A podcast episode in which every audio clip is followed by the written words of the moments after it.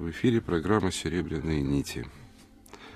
Программа, в которой мы с вами в ночной тишине пытаемся, ну хотя бы чуть-чуть поглубже задуматься о том, что происходит с нашими душами, с нашими сердцами, и о том, как же нам все-таки понять друг друга и научиться друг друга чувствовать чуть-чуть поглубже, о таком, казалось бы, понятном, очевидном и всем необходимом понятии, как дисциплина. Ну, чего тут скажешь, подумают наши радиослушатели. На самом деле, я думаю, что мы, как всегда, до конца не успеем обсудить всю сложность этой проблемы для нас с вами, нашего мышления. Между прочим, где-то здесь, скрываются и корни вопроса о том, что такое терроризм. И поэтому, как ни странно, я сегодня хочу осмелиться, осмелиться привести в начале передачи евангельскую притчу. Но так как передача у нас все-таки психологическая, и мне не хотелось бы переводить разговор целиком в религиозное русло – то я сознательно, совершенно сознательно прочту текст этой общеизвестной притчи, притчи о заблудшей овце по апокрифу, по гностическому Евангелию Фомы. Еще раз повторяю, я делаю это просто для того, чтобы мы могли с вами говорить скорее о психологических аспектах этой истории. Так вот, однажды, во времена изначальные, Иисус сказал, «Царствие, Божье царствие имеется в виду, подобно пастуху, у которого сто овец. Одна из них, самая большая, заблудилась. Он оставил 99 пастись и стал искать одну, покуда не нашел ее». И после того, как он исполнил свой труд, он сказал овце, «Я люблю тебя больше, чем остальные 99». Прямо невозможно поверить. Большое стадо, 99 овец – остается пастись без небесного пастуха, который отправляется на поиски самой большой, грешной, отбившейся от стада, недисциплинированной овцы.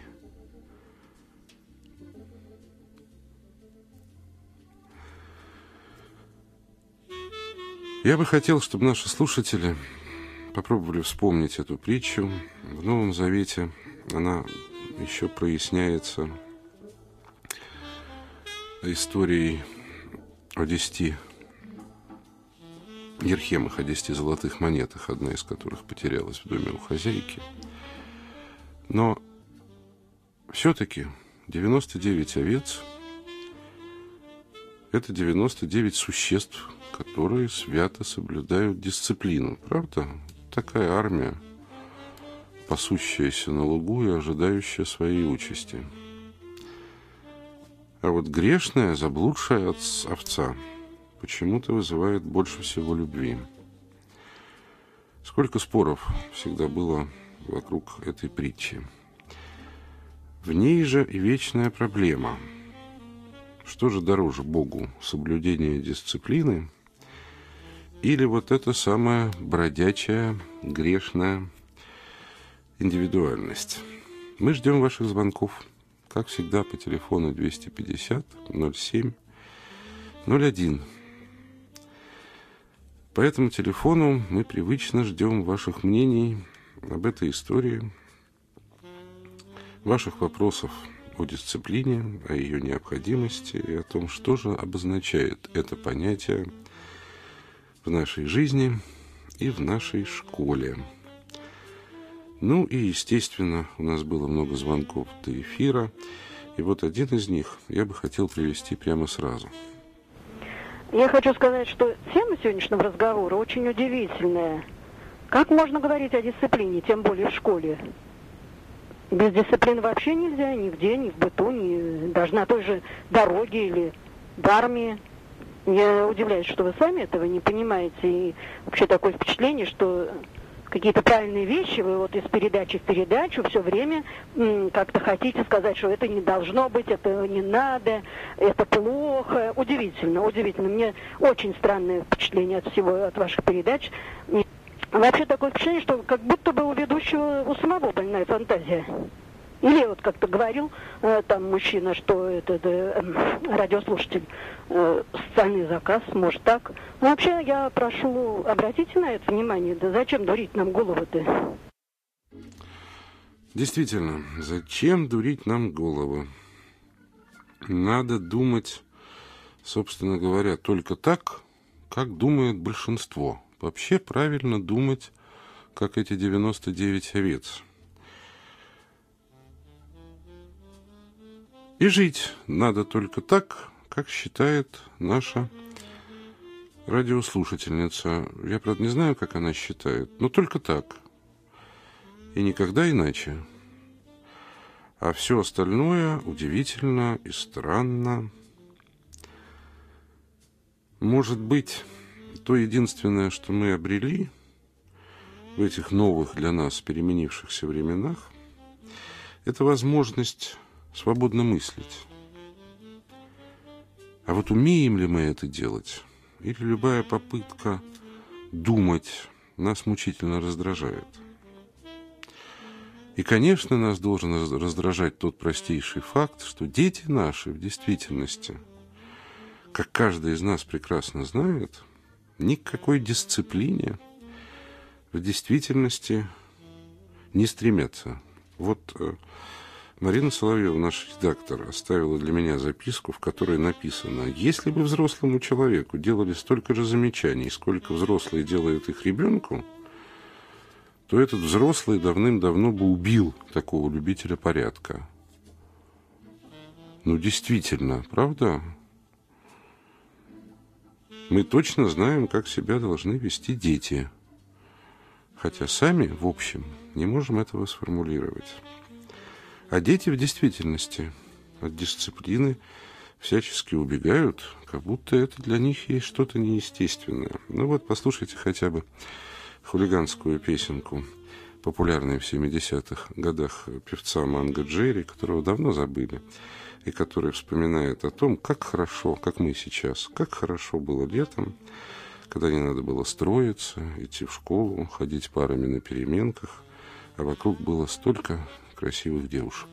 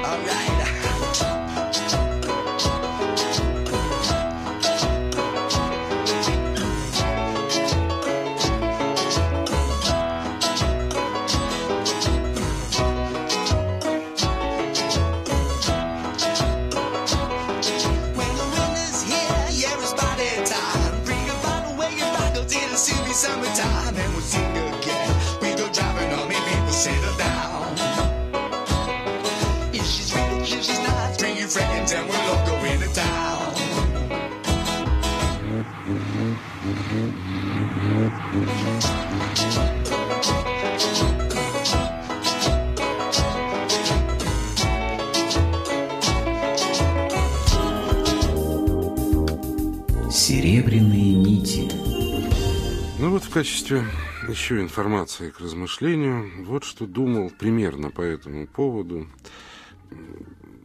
хулиган от религии, духовный разбойник, как он сам себя называл, Ашо, в прошлом Бхагаван Шари Раджниш. Вот что он писал. «Если у тебя пятеро детей, возвращаясь к нашей школьной теме, то именно лучшие из них не слушаются и не подчиняются никакой дисциплине. Именно лучшие пытаются заявить о своих правах. Остальные всегда покорны, а лучший бунтует, потому что он умнее других. Разумность всегда мятежна. Чем больше ума, тем сильнее бунт. А те, кто не бунтуют, кто вечно говорит «да», считай, что мертвы.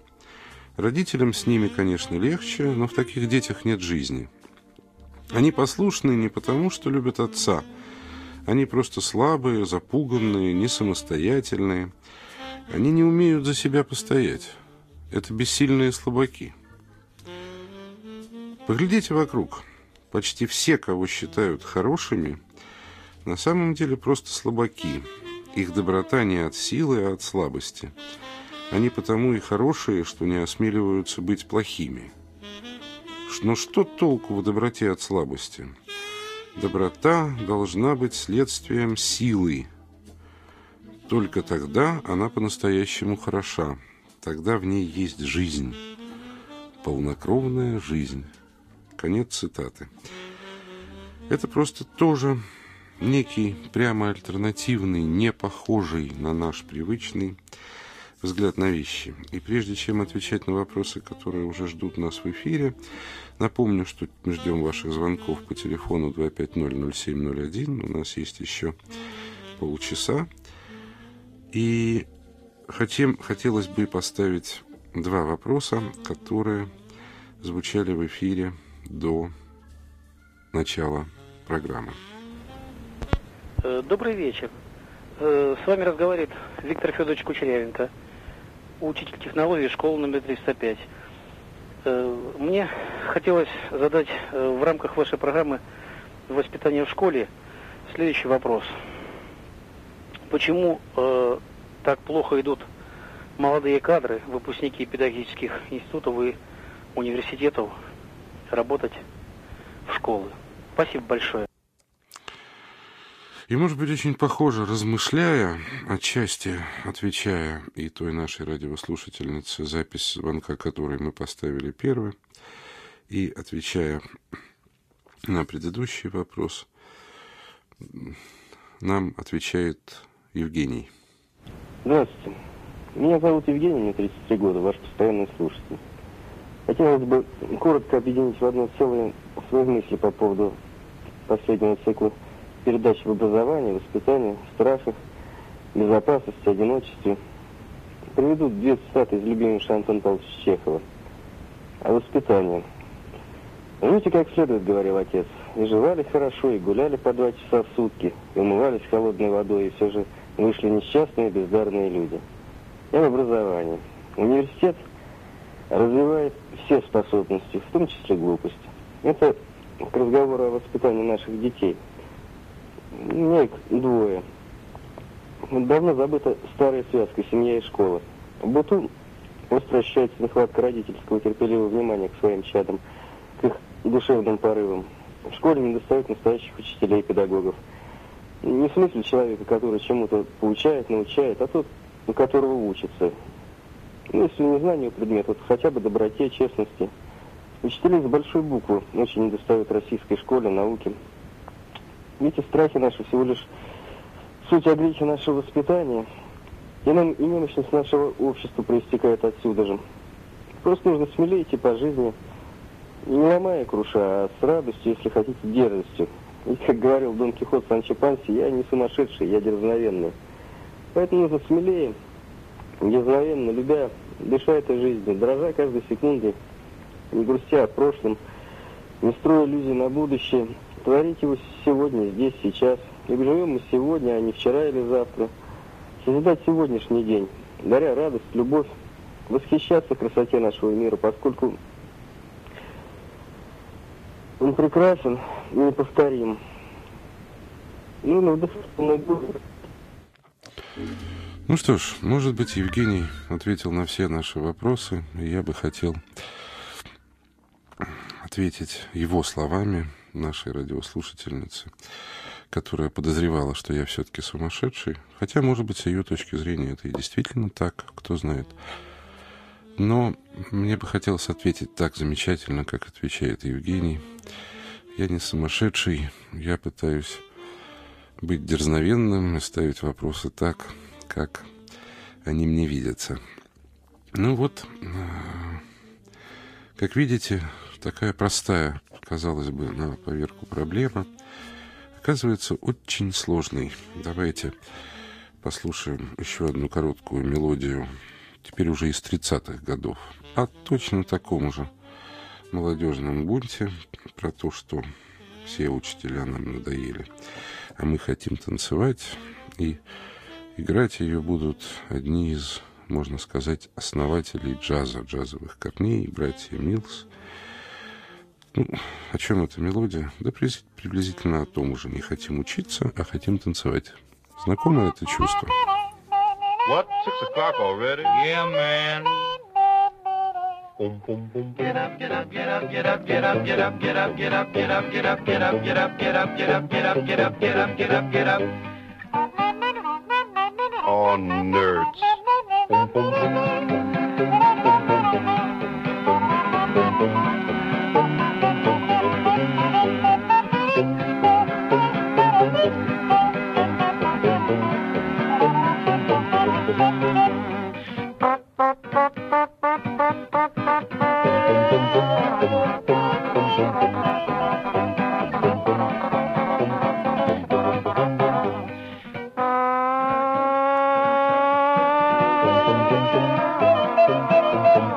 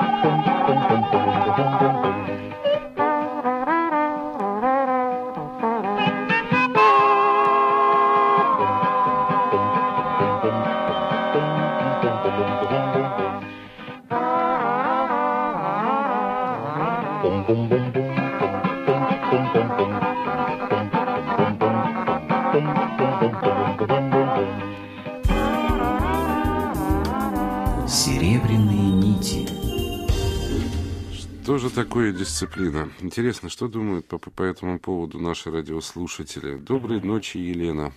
Мы слушаем вас. Здравствуйте, спасибо. Можно мне в двух частях ответить? Первое про овцу и второе таблетка для дамы, которая, для которой все ясно. Можно так? Пожалуйста. Значит, вот по поводу овцы. Результат работы, когда э, эта овца возвращается к своему пастуху, это э, взаимодействие между, если хотите, учителем, учеником. Это взаимопонимание между пастухом и овцой, если хотите, потому что овца это тоже живое существо. И, по-моему, тут все ясно. Вы знаете, э, ясно-то ясно, но ведь вопрос-то сводится вот к чему. Эту притчу, надо сказать, понимают очень по-разному. И на этой мысли о том, что грешник дороже Богу на самом деле, чем э, праведник, между прочим, основаны те самые новые религии варварства, которые пытаются развивать э, террористы. Уж не хочу да, упоминать их имен, но во всяком случае все очень непросто, да, ведь он бросил класс ради грешной отцы. Класс вел себя правильно и послушно. 99 человек продолжало мирно щипать травку. Они ж никуда не могли убежать. Да еще и сказал в Евангелии от Фомы, не в Новом Завете, да, «Я люблю тебя больше, чем 99». А почему они никуда не могли убежать? Пастух-то ушел. А потому что они вот послушные от слабости. Так что ж, быть непослушным хорошо? Быть непослушным – это всегда прорыв. А если есть учитель, то это всегда положительный результат. Да, да, да, да, да, да, да, да, да. Кто я, тварь дрожащая или право имею на прорыв? Да, вот это как бы не тот же вопрос, Елена, как вы думаете? Совсем, потому что я сказала о необходимости учителя. Да, и о необходимости учителя говорили мужчины в наших выводах. Правда? А вот какого учителя мы имеем в виду? Можно я быстренько таблетку, про таблетку скажу? Конечно, конечно. У Сухомлинского расстреляли жену и убили сына. И оставили фотографию. Он случайно нашел эту фотографию. И он нашел того эсэсовца, который это сделал. Он был красным командиром Сухомлинский, и ему разрешили уехать в Германию. Он нашел этого человека, разговаривал с ним больше 12 часов. Приехал и создал свою школу. Из всех э, его учеников за много лет в тюрьме сидело три человека. Это ответ той даме, которой все ясно. Скажите мне, пожалуйста, Лен, как вы думаете, что было главным в этой школе для Сухомлинского? Любовь. Любовь. Любовь – это понятие пассивное, это понятие дисциплины, или все-таки в э, учении, ну, в, в, да, в том, что писал Сухомлинский, это понятие силы, правда? Любовь есть утверждение бытия другого человека. Это сказал а, наш философ Рубинштейн. Любовь есть утверждение жизни, жизни, понимаете, жизни, утверждение жизни. Вот, э, спасибо вам большое, Елена. Я не знаю, согласитесь ли вы со мной. Ну, наверное, это главное, поскольку времени у нас на передаче очень немного. Может быть, это самое главное, чего я хотел сказать, в том числе и в пятницу, когда рассказывал о разговоре Толстого и Рериха, и когда Толстой сказал, что править надо всегда выше течения, иначе жизнь снесет. Может быть, эта проблема, вот эта проблема утверждения бытия другого, в том числе бытия и всего стада овец. Ведь, да, и Бог действительно оставил стадо, Бог стадо, пастух, потому что был уверен, что они идут правильно, и с ними ничего не случится. Да и заблудшая овца, в общем, по большому счету, никакого вреда стаду приносить не пыталась. Ну, возможно, она пошла разведывать новые пастбища. Ну, зачем еще может идти овца, кроме как за вкусной травой, правда, на соседнюю куда-то горку? Она ведь не создала никакого риска, в общем, по большей части для стада, которое знало, чего делать. На самом деле, тайна этой притчи, на мой взгляд, на мой исключительно субъективный, заключается в том, что в действительности овца проявила не преступление, она проявила свой самостоятельный поступок, продолжая при этом, наверное, любить и уважать по-своему стадо.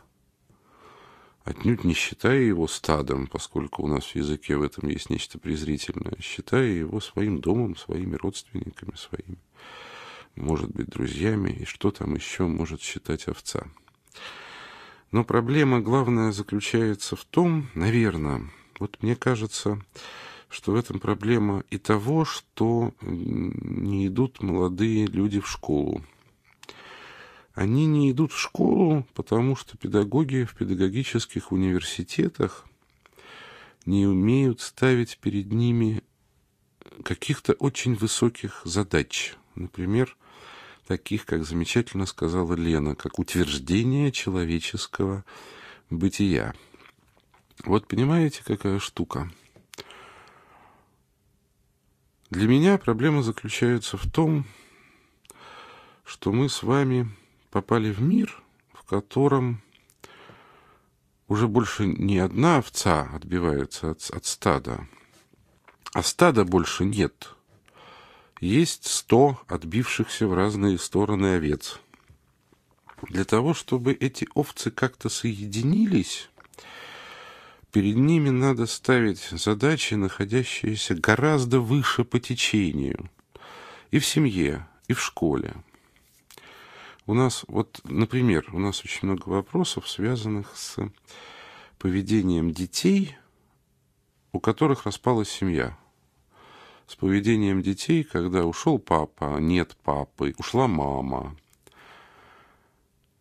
Вы знаете, вот я убежден в следующем. Если родственники при этом на полном серьезе ставят перед детьми большую задачу, и задача эта выглядит так. Ты знаешь, папа ушел, и теперь ты в доме мужчина, и ты должен мной руководить и мне помогать. Задачу, которая на самом деле гораздо выше по течению, чем ребенок может на себя взять.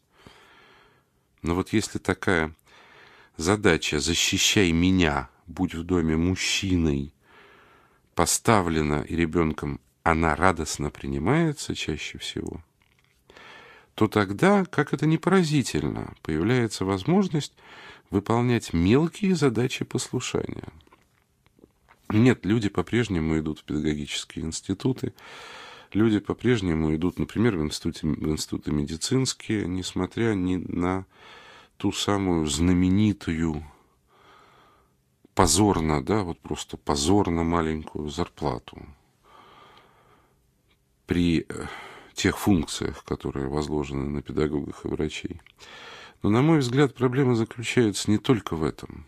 Проблема заключается в том, что если перед врачом будет стоять задача постижения смысла болезни, а перед педагогом будет стоять задача бытия человеческой души ни много и ни мало, если перед педагогом будут стоять задачи Сухомлинского, и если мы с вами, педагоги, ну, периодически я бываю тоже педагоги в вузах, сможем эту задачу, которая выше по течению до них донести, они пойдут в школу.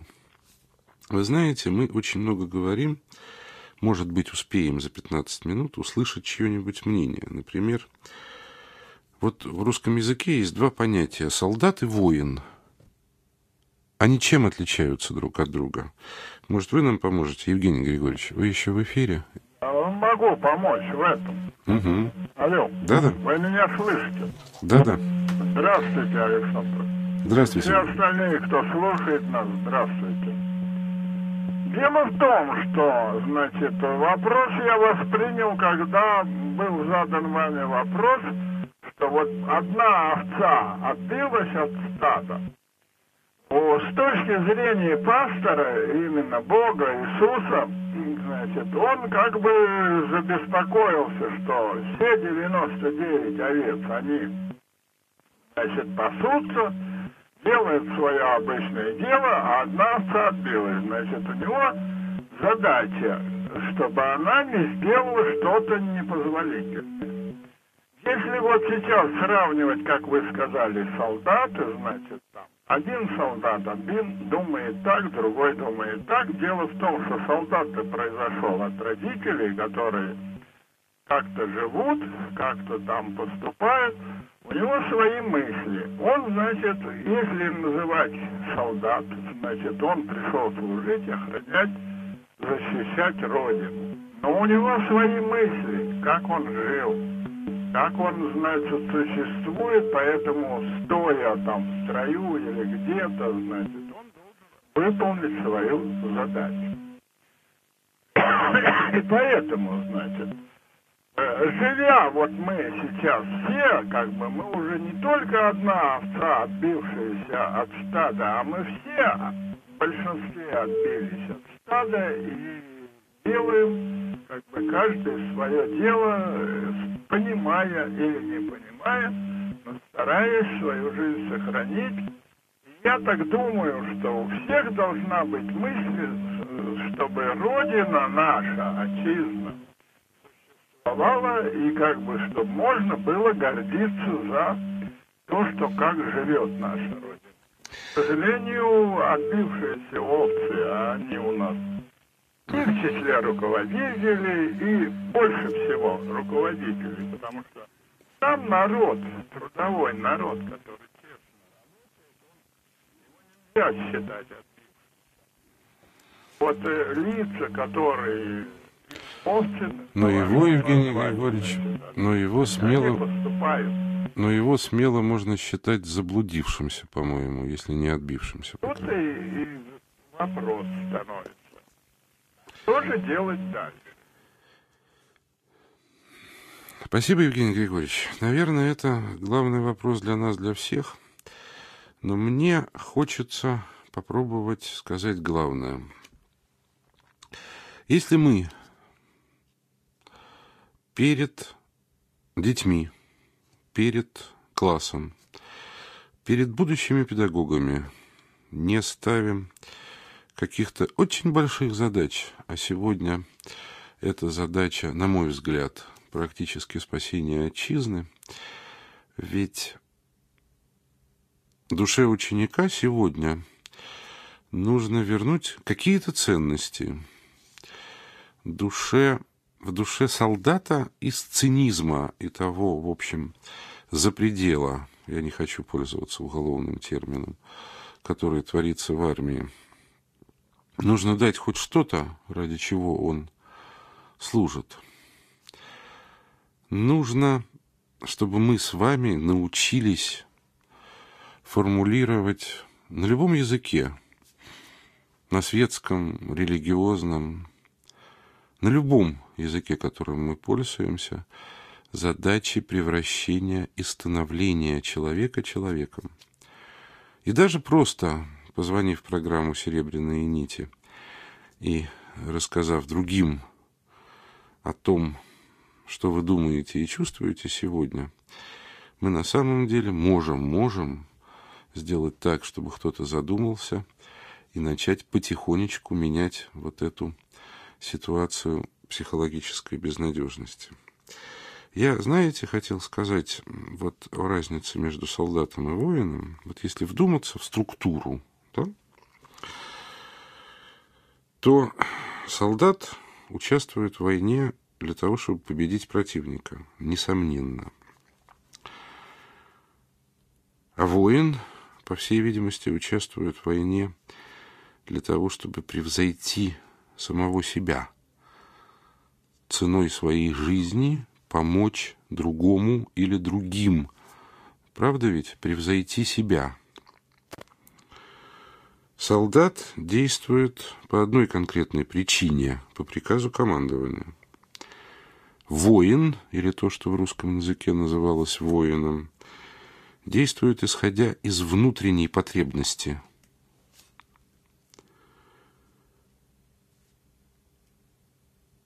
При этом солдат для того, чтобы участвовать в войне, использует ту самую дисциплину, которую мы с вами называем удачным, удачным словом «муштра». А вот воин использует нечто чрезвычайно похожее, только это чрезвычайно похоже, называется самодисциплиной. Человек, которого называют воином в любой культуре, добровольно накладывает на себя некоторую аскезу для того, чтобы победить в войне с противником, которого он считает своим духовным противником. Правда? Есть дисциплина, которая человеку спускают извне, дисциплина по приказу командования. А есть дисциплина, дисциплина, необходимость которой я понимаю сам. Только ведь для этого должно быть ради чего. Ведь путь, например, учителя, школьного учителя, это своего рода, уж не сердитесь, христианская аскеза – Путь учителя – это отказ от огромного количества удовольствий, которые дают те же деньги. Ну, согласитесь со мной. Мы говорим, давайте сделаем так, чтобы талантливые ребята шли в педагогии. Но мне кажется, сколько денег не заплати педагогу, их все равно всегда будет меньше, чем у бизнесмена или у вора. Может быть, все-таки за всем этим стоит отсутствие того, зачем, может быть, если мы позовем детей в педагоги, потому что это нужно, чтобы людей спасать, чтобы общество вновь создать, чтобы перестали люди убивать друг друга. Может быть, тогда люди пойдут в педагоги. Как вы думаете, Анна Ивановна, извините, я очень давно вас держу на очереди. Да, давно держите, конечно, правильно. Но что я хочу сказать о дисциплине? Мне 74 года, да? Я всю жизнь дисциплинирована. Так меня учили еще 40, 43 -го года. Родителька я Дисциплина в жизни самое важное. Начиная от себя, начиная от понять это, быть дисциплинированным. Только дисциплина, э, порядок будет и в стране, и в семье. В общем, если вот я еще радиотерминатор Очень... работала, да, я должна ответственной быть, не только дисциплинированной, но и ответственной. Я должна правильно дать правильно, да, и безответственно. Анна Ивановна, э, вы слышите меня? Анна Ивановна? Да. Вы знаете, я что хотел спросить? Вот быть это самое главное. Скажите, пожалуйста, а вот и все-таки дисциплинированный всю жизнь вы были ради чего? И ради от... жизни на земле. Я считаю, что Бог любит дисциплинированных, нормальных людей. Вы были дисциплинированы всю жизнь ради Бога? Да, и ради Бога, и ради работы, и ради, не знаю, таким человеком, в общем, прожила жизнь. Спасибо, Анна Ивановна. Вот смотрите, наверное, это самая главная мысль, которую я хотел сказать. Дисциплина не может быть, она не может висеть в пустоте. она должна быть ради чего-то.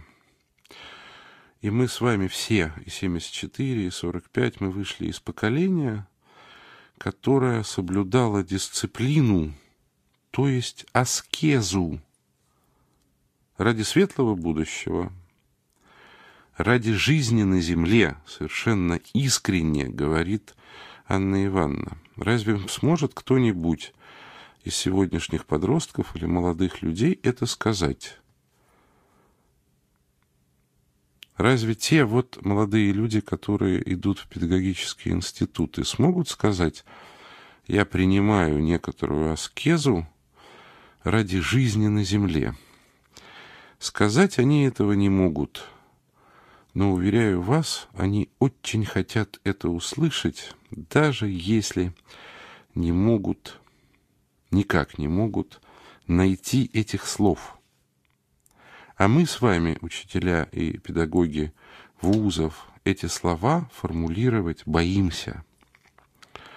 Я вот думаю, что если ректор педагогического вуза где-то э, на открытии учебного года скажет, вы знаете, мы сегодня призваны Богом для того, чтобы помочь России остаться Россией, какой бы смысл он ни вкладывал в эти слова, и будет говорить это каждый год, несмотря на маленькие зарплаты в школах, и это безобразие, конечно, но у него очень многие пойдут в школы, поскольку человеку на самом деле очень хочется высоких задач, а не только того, чтобы его жизнь превращалась или становилась чашкой с черешней, о чем поет большая компания в конце нашей передачи во главе с Бингом Кросби, теми же Милс э, Браверс, сестрами Босуэлл, почти всеми самыми известными джазовыми певцами начала 30-х годов.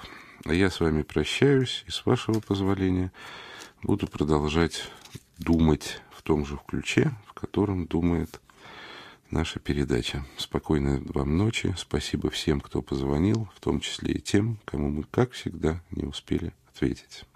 До среды.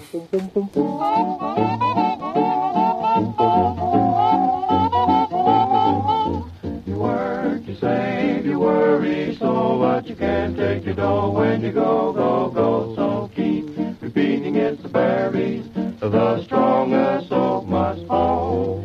But lee, my bitty, wabba wow.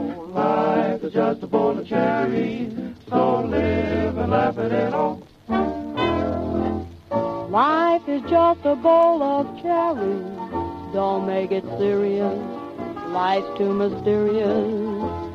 You work, you save, you worry so, but you can't take your dough when you go.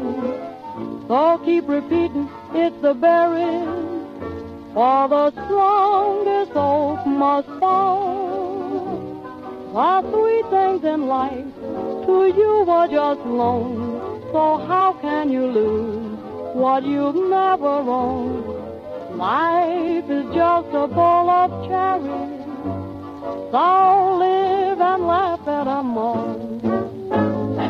Life is just a bowl of cherries, don't be so serious, life's too mysterious. You work, you save, and you worry so, but you can't take that good dough when you go. Keep on repeating it's the berries and the strongest oak must fall. The sweet things in life to you were just loans, so how you gonna lose what you've never owned? Life is just a bowl of cherries, so live and laugh at it all. Life is just a bowl of cherries, so make it serious.